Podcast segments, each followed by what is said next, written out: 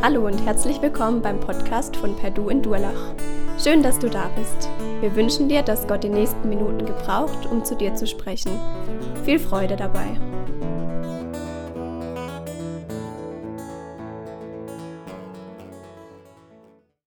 Ja, das Lied erinnert mich an eine Evangelisation kurz um die Jahrtausendwende, in der ich in Hessen, wo ich studiert habe, beigewohnt habe. Da war das dann zum ersten Mal, also ihr habt die Jugendlieder ausgepackt heute, das ist meine Jugendzeit. Das war, das war, das Lied war super damals, war brandheiß. Und der Evangelist war ganz spitze, feurige Redner. Jetzt, 20 Jahre später, höre ich mir manchmal seinen Podcast an, äh, den er zusammen mit einem der ehemaligen M2-Duos hat. Äh, und dann denke ich, wenn ich das so höre, denke ich so, der würde das Lied auch nicht mehr singen. Irgendwie ist er von diesem Weg abgekommen. Das Kreuz, Jesus, dass er stirbt für uns, das kann er damals feuriger Evangelist heute so auch nicht mehr sehen. Und da denke ich, was ist denn alles drin in so einem Leben an Schwierigkeiten, dass wir manchmal in so, obwohl wir eine Entscheidung getroffen haben, mit Jesus zu gehen, obwohl wir wirklich gut unterwegs sind, obwohl wir Erfahrungen gemacht haben, dann irgendwie doch abkommen von diesem Weg. Und wie gut ist es in solchen Momenten, wenn etwas da ist, wenn jemand da ist, der uns sagt, ich halte dich fest auch in solchen Zeiten der Not. Und deswegen passt der Bibeltext, den wir heute miteinander anschauen, in unserer Reihe von Gideon, dem Richter, gut zu der Taufe auch. Denn genau das wird in diesem Bibeltext auch klar gemacht. In der Not, die kommt, obwohl du eine Entscheidung getroffen hast, hält Gott dich fest. Und daran erinnern wir uns. Und dann ist es auch so manchmal, dass wir vielleicht eine Bestätigung brauchen vom Himmel her, ein Zeichen vom Himmel, dass wir festgehalten sind. Das braucht Gideon heute in dieser Geschichte. Es gibt ja so einen Haufen Stories zum Thema Zeichen, die man sich von Gott erbietet. Vielleicht kennt ihr diese Geschichten auch. Die werden ja so kolportiert. Ein Mann sucht unbedingt eine Frau und sagt, Herr, ich weiß nicht, von welchen vielen Schönheiten meiner Gemeinde ich mich entscheiden soll. Ich schlage einfach mal die Bibel auf, mache einen Finger drauf und er macht das Finger drauf und liest. Und es kam eine lange Dürre. Wahrscheinlich ist es nicht echt, es ist nur äh, eine Geschichte. Aber eine andere Geschichte, die ein bisschen tragischer ist, der junge Mann sagt, Herr, ich weiß nicht, was ich mit meinem Leben machen soll. Du musst mir ein Zeichen geben. Ich brauche eine Bestätigung. Was ist der Sinn meines Lebens? Was soll ich tun? Er schlägt die Bibel auf und äh, ist im Alten Testament bei der Geschichte von David und Ahitophel, dem Ratgeber. Und er liest und er ging hin und er hängte sich. Und er sagt, Herr, das kann doch nicht wahr sein, dass ich mich, das ist doch, du, ich muss was anderes. Und er schlägt weiter, Finger drauf und liest und du gehe hin und tue also. Also das mit den Zeichen ist immer so ein bisschen tricky, sage ich mal so. Kann auch mal daneben gehen. Und trotzdem gibt es viele Leute, vielleicht fast alle, die ich kenne als Christen, die auch mal so einen Moment haben, wo sie sagen, ja, ich brauche mal ein Zeichen. Ich weiß nicht, was für einen Beruf ich nehmen soll. Äh, ich, es gibt so viele Möglichkeiten in unserem Land an Berufen. Ich weiß nicht, ich schreibe einfach mal 20 Bewerbungen und die erste, die zurückkommt, das soll die sein, die, den Platz, den du mir ausgesucht hast. Ne? Und die schnellste Personalabteilung ist dann der Wille Gottes für das eigene Leben. Ein Zeichen vom Himmel wäre toll für manche Momente. Und die braucht, oder das braucht Gideon in dieser Richtergeschichte auch. Kleine Rückblende, wo wir uns befinden, da wir uns ja in der vierten Predigt zu dieser Reihe befinden. Die Richterzeit ist diese Zwischenzeit zwischen der Ankunft des Volkes Israel im verheißenen Land und dem Moment, wo der erste König eingesetzt wird. Und die Richterzeit ist gekennzeichnet dadurch, dass jeder seine Individualethik entwickelt hat. Macht, was er will. Dieser Leitvers des Richterbuches, was immer wieder auftaucht, ist, es war noch kein König zu der Zeit in Israel und jeder tat, was ihn recht dünkte. Also was er Vorstellung hatte, was richtig ist von Recht. Und es war eine Zeit der großen Not, immer wieder Feinde sind eingefallen, weil die Menschen Gott verlassen haben. Und dann musste Gott immer wieder Richter erwecken, Herrscher, die Recht sprechen von Gott her, die wieder Frieden reinbringen ein Bild, wie wir in der ersten Predigt gehört haben, auf Jesus, diesen Friedefürst, unter dessen Schutz wir unsere eigenen Wege verlassen können und Recht und Gerechtigkeit finden.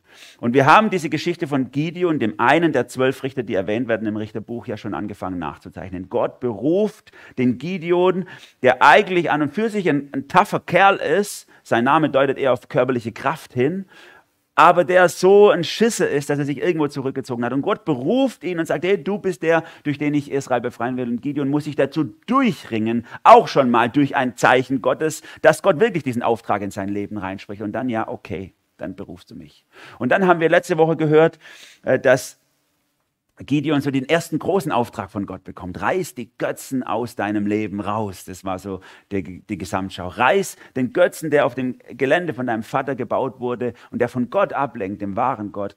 Reiß ihn nieder, einen Altar. Und Gideon macht es im Schutz der Nacht und ist gehorsam Gott gegenüber und, und, und reißt die Götzen raus und bleibt trotzdem nicht verschont vor der Not. Das sind wir heute nämlich. Es kommt trotzdem das Schlechte in sein Leben rein und er muss gucken, wie er damit umgeht, beziehungsweise das wird der Fokus heute sein, wie Gott damit umgeht in seinem Leben.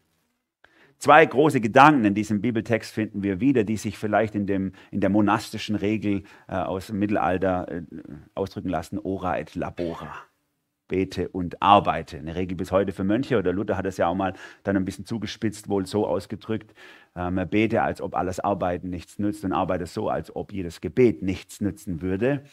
Diese zwei Dinge werden heute auch vorkommen in diesem Bibeltext von Gideon. Er arbeitet und wir merken, es ist Gott, der ihn treibt. Und er betet um Bestätigung vom Himmel und wir merken, Gott spricht Gewissheit in sein Leben rein. Beides tut Gideon und doch im tiefsten Gott in seinem Leben. Lasst uns diese zwei äh, Gedanken mal anschauen und wir lesen zuerst den Bibeltext und wenn ihr eure Bibel dabei habt, dann dürft ihr sie aufschlagen in Richter 6 ab Vers 33.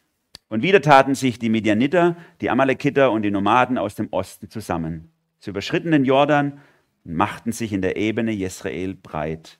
Da wurde Gideon vom Geist Jahwes erfüllt. Er blies das Signalhorn und die Männer der Abieser-Sippe folgten seinem Ruf. Dann schickte er Boden in das ganze Stammesgebiet von Manasse und zu den Stämmen Ascher, Shebulun und Naphtali. Von überall her ließen die Männer sich rufen und schlossen sich Gideons Truppe an. Inzwischen betete Gideon zu Gott, ich weiß, dass du versprochen hast, Israel durch mich zu befreien, aber gib mir doch bitte noch eine Bestätigung dafür. Schau, ich lege jetzt frisch geschorene Wolle auf den Dreschplatz. Wenn die Schafwolle morgen früh nass sein wird, ringsum alles trocken, dann werde ich sicher sein, dass du Israel durch mich retten willst, wie du es gesagt hast. Als Gideon früh am nächsten Morgen aufstand und den Tau aus der Wolle ausdrückte, füllte das Wasser eine ganze Schale. Doch Gideon betete noch einmal zu Gott, sei mir nicht böse, wenn ich dich noch ein einziges Mal um ein Zeichen bitte, lass es mich doch noch einmal mit der Wolle versuchen und lass sie morgen früh trocken sein, aber ringsum alles nass vom Tau. Gott erfüllte ihm auch diese Bitte in der kommenden Nacht. Die Wolle blieb trocken und der ganze Boden war nass vom Tau. Das sind die zwei oder das ist die Geschichte, in der, die wir uns heute anschauen. Und der erste Gedanke, den wir hier sehen können, ist die Not, die wieder reinkommt. Bitte, ja genau. In der Not handelt Gott an dir. In der Not handelt Gott an dir, so habe ich es genannt mal. Da heißt es, und wieder taten sich diese ganzen Stämme auf und, und kämpften gegen Israel. Gideon hat doch eine Entscheidung für Gott getroffen. Gott hat ihm doch ein, ein Zeichen, ein Ziegel gegeben. Du gehörst zu mir, ich habe dich erwählt, ich habe dir einen Auftrag gegeben. Und Gideon hat doch äh, hat doch Gehorsam gezeigt, indem er dieses Götzenbild aus seinem Leben, den Götzen aus seinem Leben entfernt hat und nur noch Gott nachfolgen wollte und es auch noch, äh, sagen wir mal, mit Nachteile in Kauf nehmen musste von den Leuten drumherum, die das nicht verstanden haben, warum er das gemacht hat. Er war doch treu. Worum kommt es jetzt trotzdem alles wieder in sein Leben. Warum kommt die Not trotzdem? Hat Gott es nicht, hat es, war das nicht genug, was er getan hat, eigentlich? Das ist so dieser Gedanke, der mich natürlich auch gleich triggert in mir drin, wo ich denke, ja, das kenne ich von mir auch. So dieses, vielleicht kennst du es auch bei dir, dieses, du, du ringst dich durch zu einem Gehorsamsschritt gegenüber Gott. Gott legt einen Finger in deinem Leben auf eine Wunde und sagt, da musst du was machen. Und dann sage ich, ja, ich will nicht. Und dann, und dann kämpfst du das durch mit Gott und dann tust du es. Und dann gehst du diesen Schritt und du erlebst eine Befreiung. Und trotzdem kommt die Not wieder zurück. Also ich denke da an so eine klassische Situation, du kämpfst mit bestimmten Sünden in deinem Leben, die wie so eine Sucht in deinem Leben sich ausbreiten und du weißt nicht, wie du damit umgehen sollst. Und Gott sagt, hey, bekennt es, geh in die Seelsorge, geh zu jemand, breite das aus ich möchte da an dir arbeiten und, und du brauchst ewig, bis du dich dazu durchringst. Ich kenne das aus meinem Leben und du ringst dich dazu durch und du gehst rein und du gehst in die Seelsorge und du erlebst, dass jemand dir Freiheit zuspricht und das Vergebung zuspricht. Und es ist ein wunderbarer Moment, dieses, ja Gott, ich habe den Götzen aus meinem Leben gerissen. Und dann kommt die Versuchung trotzdem wieder. Oder vielleicht hat Gott mit dir auch den Götzen der Bitterkeit und der Unversöhnlichkeit aus deinem Leben gerissen. Du hast gemerkt, wie du deine eigene Mutter, deinem eigenen Vater oder irgendjemand anderes nicht vergeben konntest und wie du so eine Bitterkeit in dir gesammelt hast wegen dem, was die so falsch gemacht haben im Umgang mit dir. Und Gott sagt, hey, das ist wie so ein Götzenbild in deinem Leben. Du musst es rausreißen und abhauen und, und du hast es, du hast es irgendwann getan. Du hast dich dazu durchgerungen und hast es aufgearbeitet vor Gott, vor einem Seelsorger, hast die Bitterkeit losgelassen und, und, und warst gehorsam und dann kommt deine Mutter beim nächsten Treffen um die Ecke und ist wieder genauso. Und dann fliegt es dich wieder an. Und du denkst, ich dachte, das ist vorbei. Es kommt wieder. Und so ist es auch bei Gideon. Es kommt die Not einfach in sein Leben wieder rein. Das Leben ist ein Stück weit, das ist eine Erkenntnis, die mich wichtig geworden ist in meinem Leben. Das Leben ist ein Stück weit Leiden. Das ist einfach eine, eine Tatsache, die wir nicht leugnen können. Es ist Not, die zum Leben dazugehört. Und nur weil wir privilegiert aufwachsen im Westen und bei uns Not relativ spät im Leben eintritt, nämlich dann, wenn die Körperfunktionen langsam den äh, Dienst einstellen, äh, deswegen ist es trotzdem so, dass keiner ohne Not durchkommt.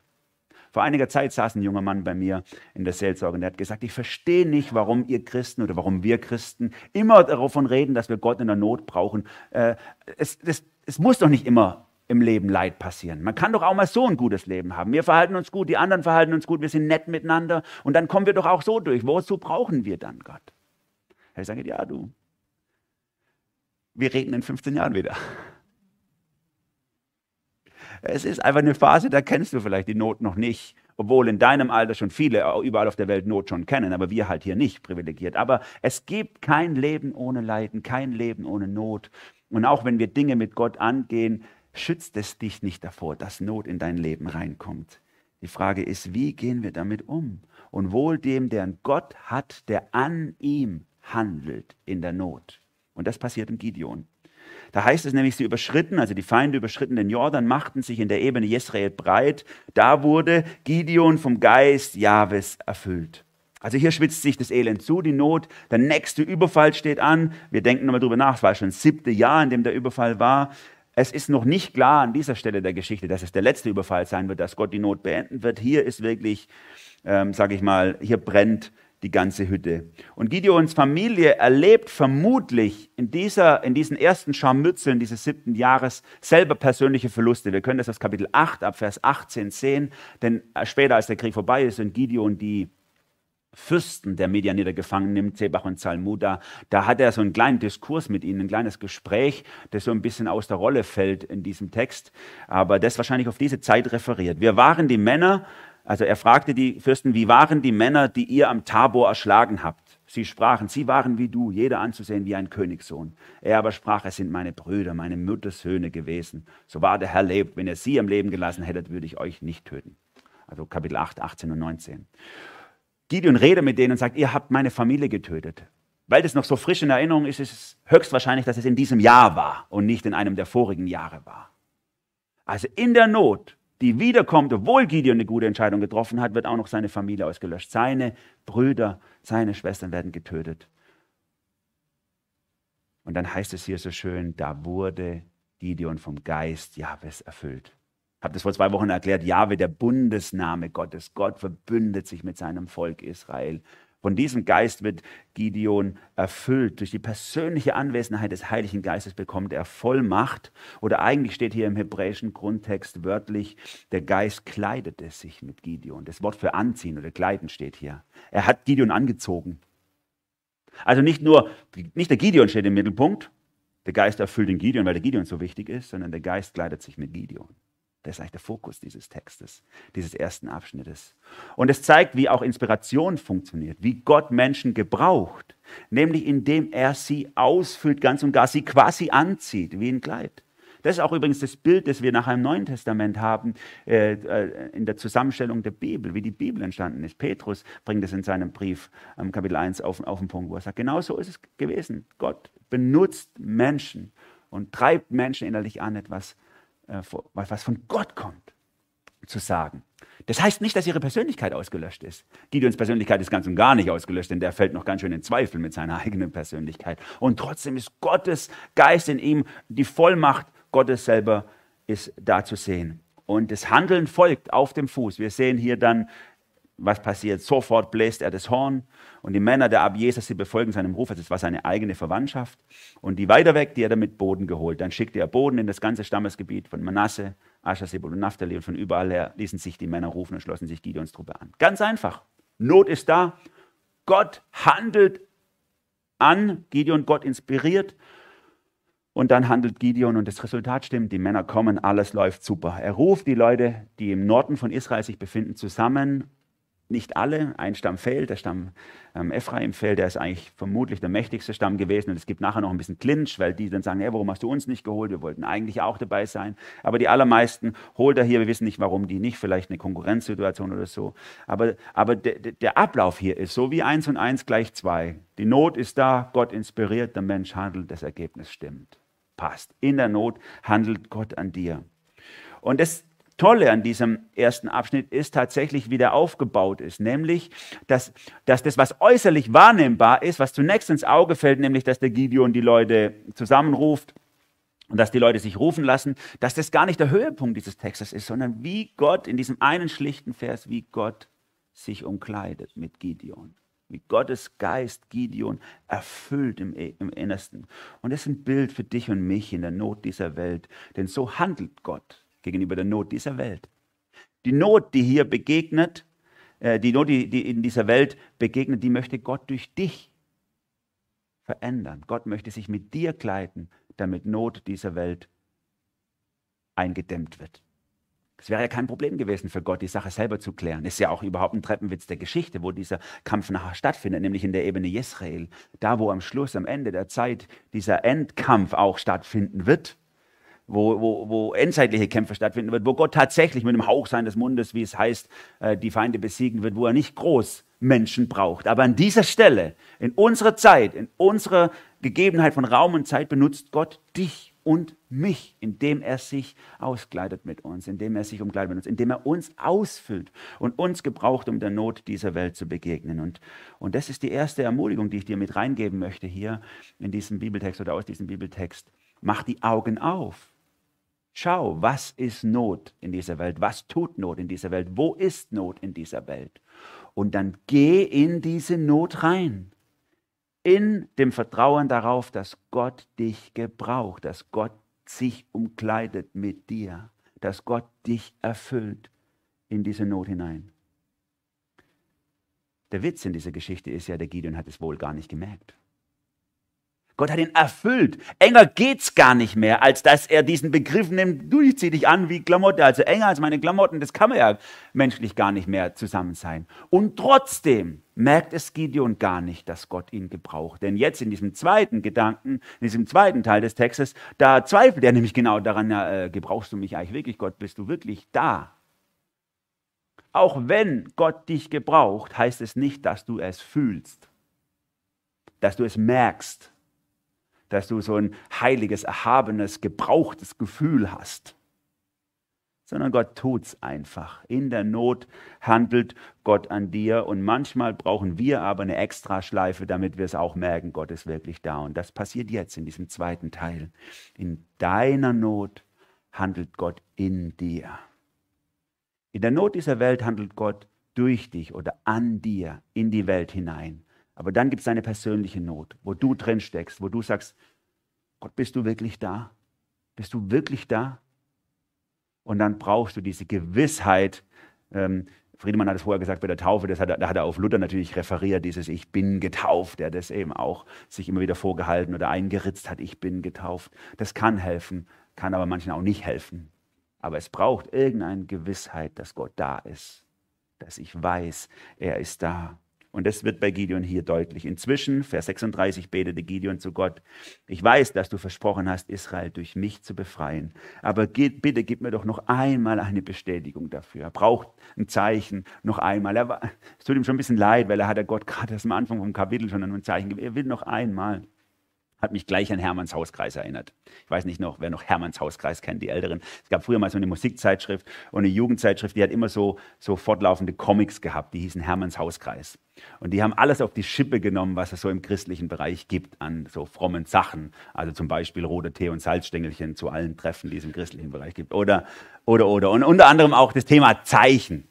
Da ist also der Hermann, der Hauskreisleiter, er ist Single schon im sage ich mal so, im, im, um, um 30 rum und da gibt es die, die, die Conny und der ist halt verliebt, die ist auch im Hauskreis und er traut sich nicht, sie anzusprechen und sie auch nicht und er will einfach ein Zeichen von Gott, dass sie die ist, die er doch heiraten soll, weil er braucht so dringend eine Frau und und dann sagt der Gott, ich mache mit dir jetzt einfach ein Zeichen aus, wie du, wenn ich jetzt darüber gehe zum Telefon und den Hörer abnehme und das Freizeichen ertöne, dann ist es ein Zeichen, dass sie die ist, die du für mich auserwählt hast.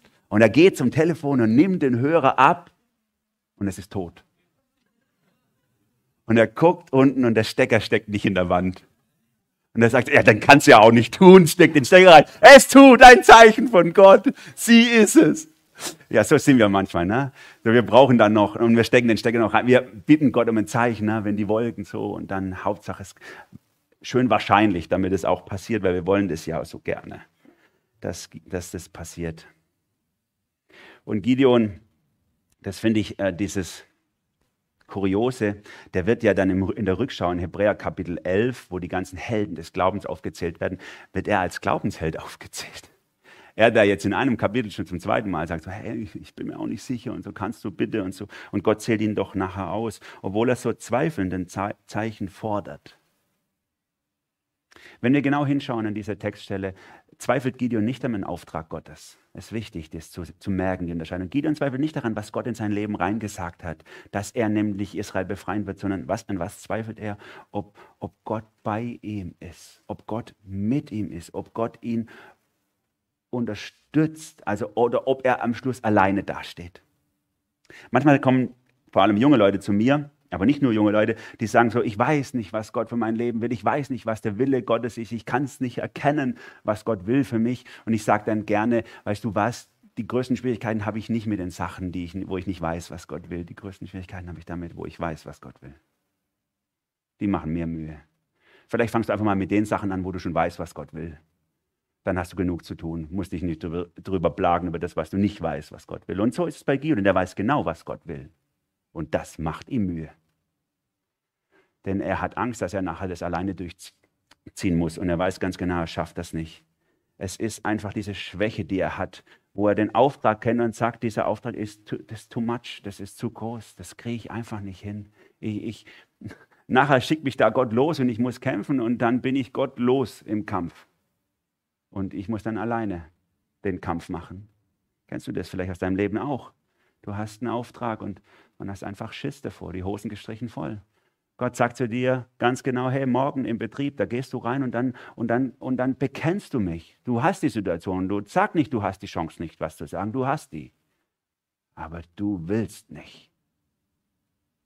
Und, und du sagst, ja, ich weiß, was du willst, Herr, aber ich, ich traue mich einfach nicht. Oder, oder, oder du weißt ganz genau, dass du dich mit deiner Schwester versöhnen sollst, mit der du verstritten bist, oder mit deinem Bruder, aber Du hast Angst davor. Wie wird sie reagieren, wenn ich das Gespräch suche? Wird sie mir die Türe vor der Nase zuschlagen? Oder du weißt ganz genau, diesen Dienst in der Gemeinde legt dir Gott aufs Herz und du sollst ihn übernehmen, in diese Verantwortung einsteigen und du sagst, das ist zu groß für mich. Ich, nachher schaffe ich es nicht, nachher reicht meine Kraft nicht oder bin ich nicht gut genug, ich kann nur nicht reden oder ich kann nicht leiden oder was auch immer. Und, und du traust dich einfach nicht reinzugehen oder, oder vielleicht hat Gott dir ein Wort aufs Herz gelegt für jemand, das du ihm sagen sollst oder ihr und du traust dich einfach nicht. Denkst, die guckt mich doch dumm an, wenn ich jetzt komme und sage, ich habe ein Wort vom Herrn für dich. Dann sagt sie, bist du noch ganz.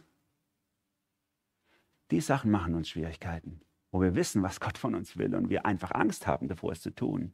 Du tust nicht oder ich tue es nicht, weil ich Angst habe. Und die Angst kommt daher, weil ich Gottes Größe in meinem Leben nicht wahrnehme. Also guck doch mal bei Gideon. Der Geist umkleidet sich mit Gideon. Enger geht's nicht. Gott ist selber gegenwärtig und er merkt's nicht. Er merkt's nicht. Und deswegen hat er Angst. Und so ist bei uns. Das Versprechen von Jesus ist, wenn du zu mir gehörst, dann nehme ich Wohnung bei dir. Dann wohnt der Geist Gottes in deinem Leben, die Größe, die Macht, die, die Dynamik Gottes ist in deinem Leben, wie kannst du dann sagen, ich weiß nicht, ob ich das schaffe?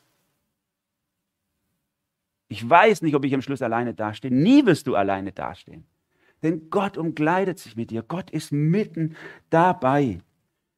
Aber wir sind halt auch Menschen irgendwie. Obwohl inspiriert, obwohl der Geist in uns wohnt, sind wir am Ende Menschen und wir zweifeln dann manchmal an unseren Fähigkeiten, an unseren Möglichkeiten oder Unmöglichkeiten. Und wenn es dir auch so geht, dann darfst du es mit mir machen. Ich mache das auch manchmal. Dass ich einfach beten und sage, hey, ich, ich weiß, was du willst von mir und ich habe da keine Lust drauf, es fühlt sich nicht gut an. Ich, ich, ich, ich will es nicht machen und ich habe vor allem auch Angst davor, was passieren wird. Ob ich am Schluss nicht mehr kaputt mache, als ganz mache, wenn ich es angehe bitte sei du bei mir, sei du mein, leg du deine Worte in meinen Mund, benutzt du meine Hände, meine Füße, die richtige Gestik, die richtige Art und Weise, das zu machen. Und, und dann gehe ich vorwärts in diese Kraft, obwohl ich dann auch keine Lust habe.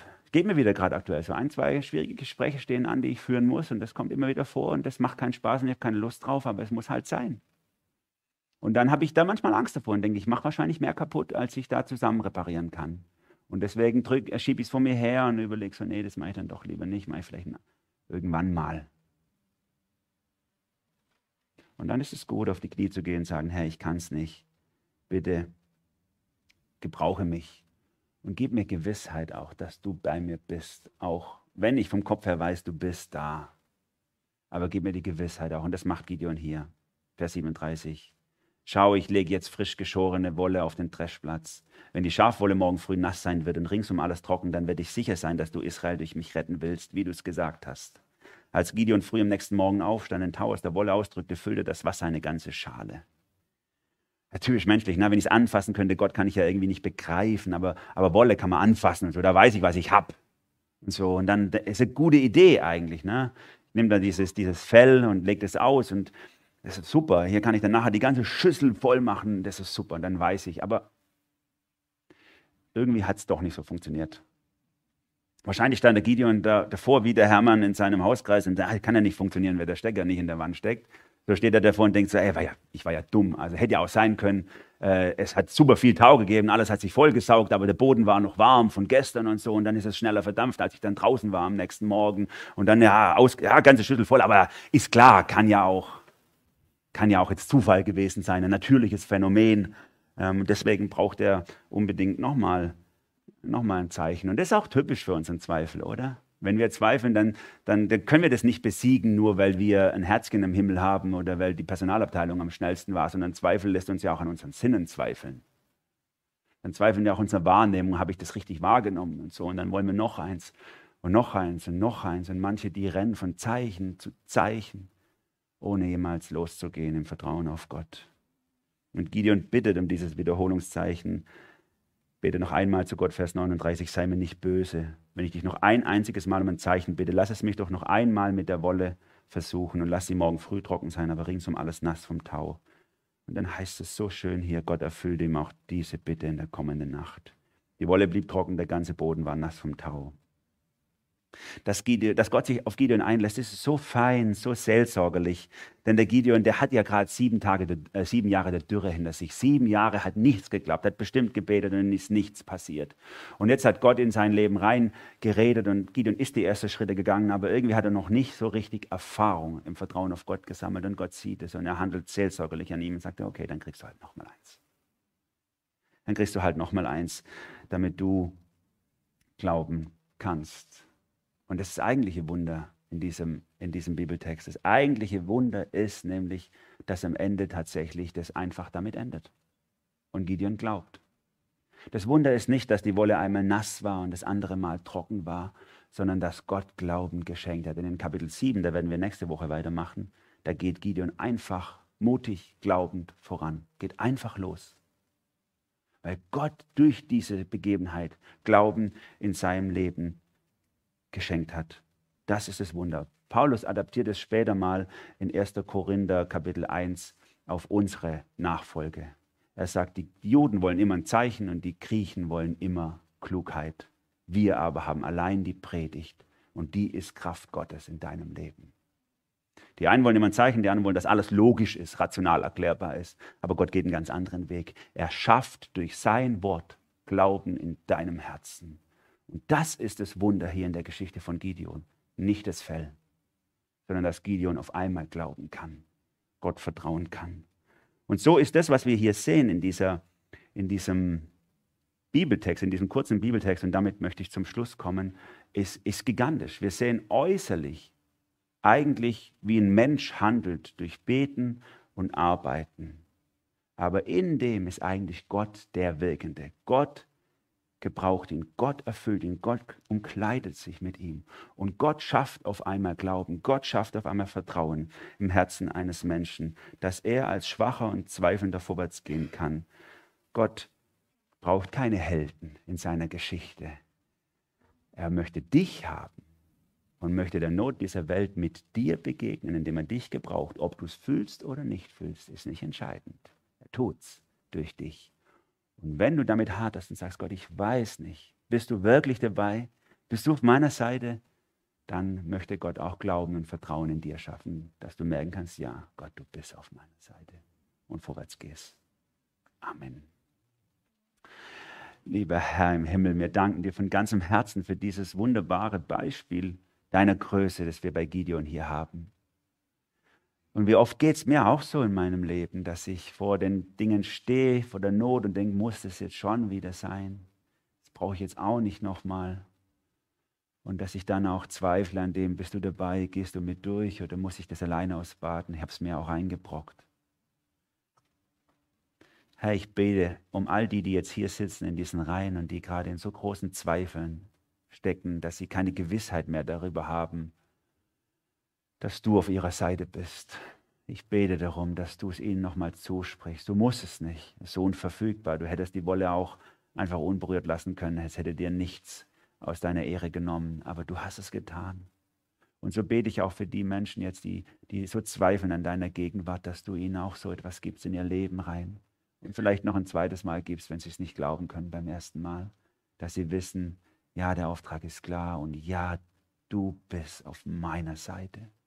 Vielen Dank, dass unser Glaube, unser schwacher, kleiner Glaube in unsere Entscheidung in deinem großen Ja drin steckt und dass das uns festhält. Amen.